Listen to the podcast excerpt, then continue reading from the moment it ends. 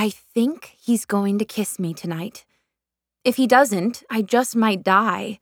It's our second date, and we're parked at a drive in theater, pretending to watch a movie while sneaking looks at each other. This movie is two hours and five minutes long. We have spent one hour and 55 minutes not kissing. I don't want to sound desperate, but I didn't contour a third of my body with this much highlighter to not get any of it on his shirt. If all goes according to plan, he's going to be limping home tonight with ravaged hair and enough shimmer powder on his clothes to make him reflective to passing cars. He's going to smell like my pheromones for a week, no matter how hard he scrubs. I haven't been shy with the hint dropping, drawing attention to my lips by licking, nibbling, and idly touching them. Advice I got from Cosmopolitan. My shiny lip gloss was developed in a lab to magnetize the mouths of men, effective as fanning peacock feathers. Nicholas's primitive instincts won't be able to resist. It's also a magnet for my hair, and I keep getting the eye watering taste of extra hold hairspray in my mouth. But sometimes beauty requires sacrifice. On top of all this, my left hand drapes across my seat, palm up for maximum accessibility, in case he'd like to pick it up and take it home with him. My hopes begin to wither when he looks at me and then quickly away. Maybe he's the kind of person who goes to the drive in to actually watch the movie. As much as I'd hate to consider it, maybe he's simply not feeling this. It wouldn't be the first time a smooth talking charmer dropped me off with a goodnight kiss and ghosted right when I thought things were getting good. And then I see it a signal that eating my hair all night has not been in vain. It arrives in the form of an empty mint wrapper sitting in the cup holder.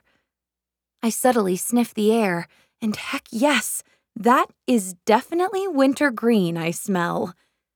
I check the cup holder again and it's even better than I thought. Two empty wrappers. He's doubling up. A man doesn't double up on mints unless he's preparing for a little move making. My God, this man is so handsome, I'm half convinced I somehow tricked him into this. I like every single little thing about Nicholas. He didn't wait three days to call after the first date. All of his texts are grammatically correct. I have yet to receive an unsolicited dick pic. Already, I want to reserve a ballroom for our wedding reception. Naomi? He says, and I blink. Huh? He smiles. It's so adorable that I smile too. Did you hear me? The answer to that is no, because I'm over here admiring his profile and being way too infatuated for it being so early in our. I can't even call this a relationship. We've only been on two dates. Get it together, Naomi. Zone out a lot? He guesses. I feel myself flush. Yeah, sorry. Sometimes people talk to me and I don't even register it. His smile widens. You're cute. He thinks I'm cute?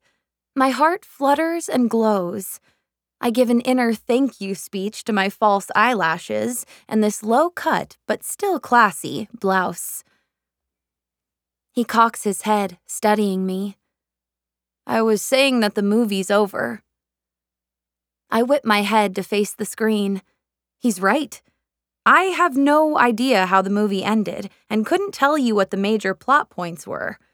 I think it was a romance, but who cares? I'm much more interested in the romance happening here in this car. The lot is now deserted, granting us enough privacy to make my imagination go wild. Anything could happen.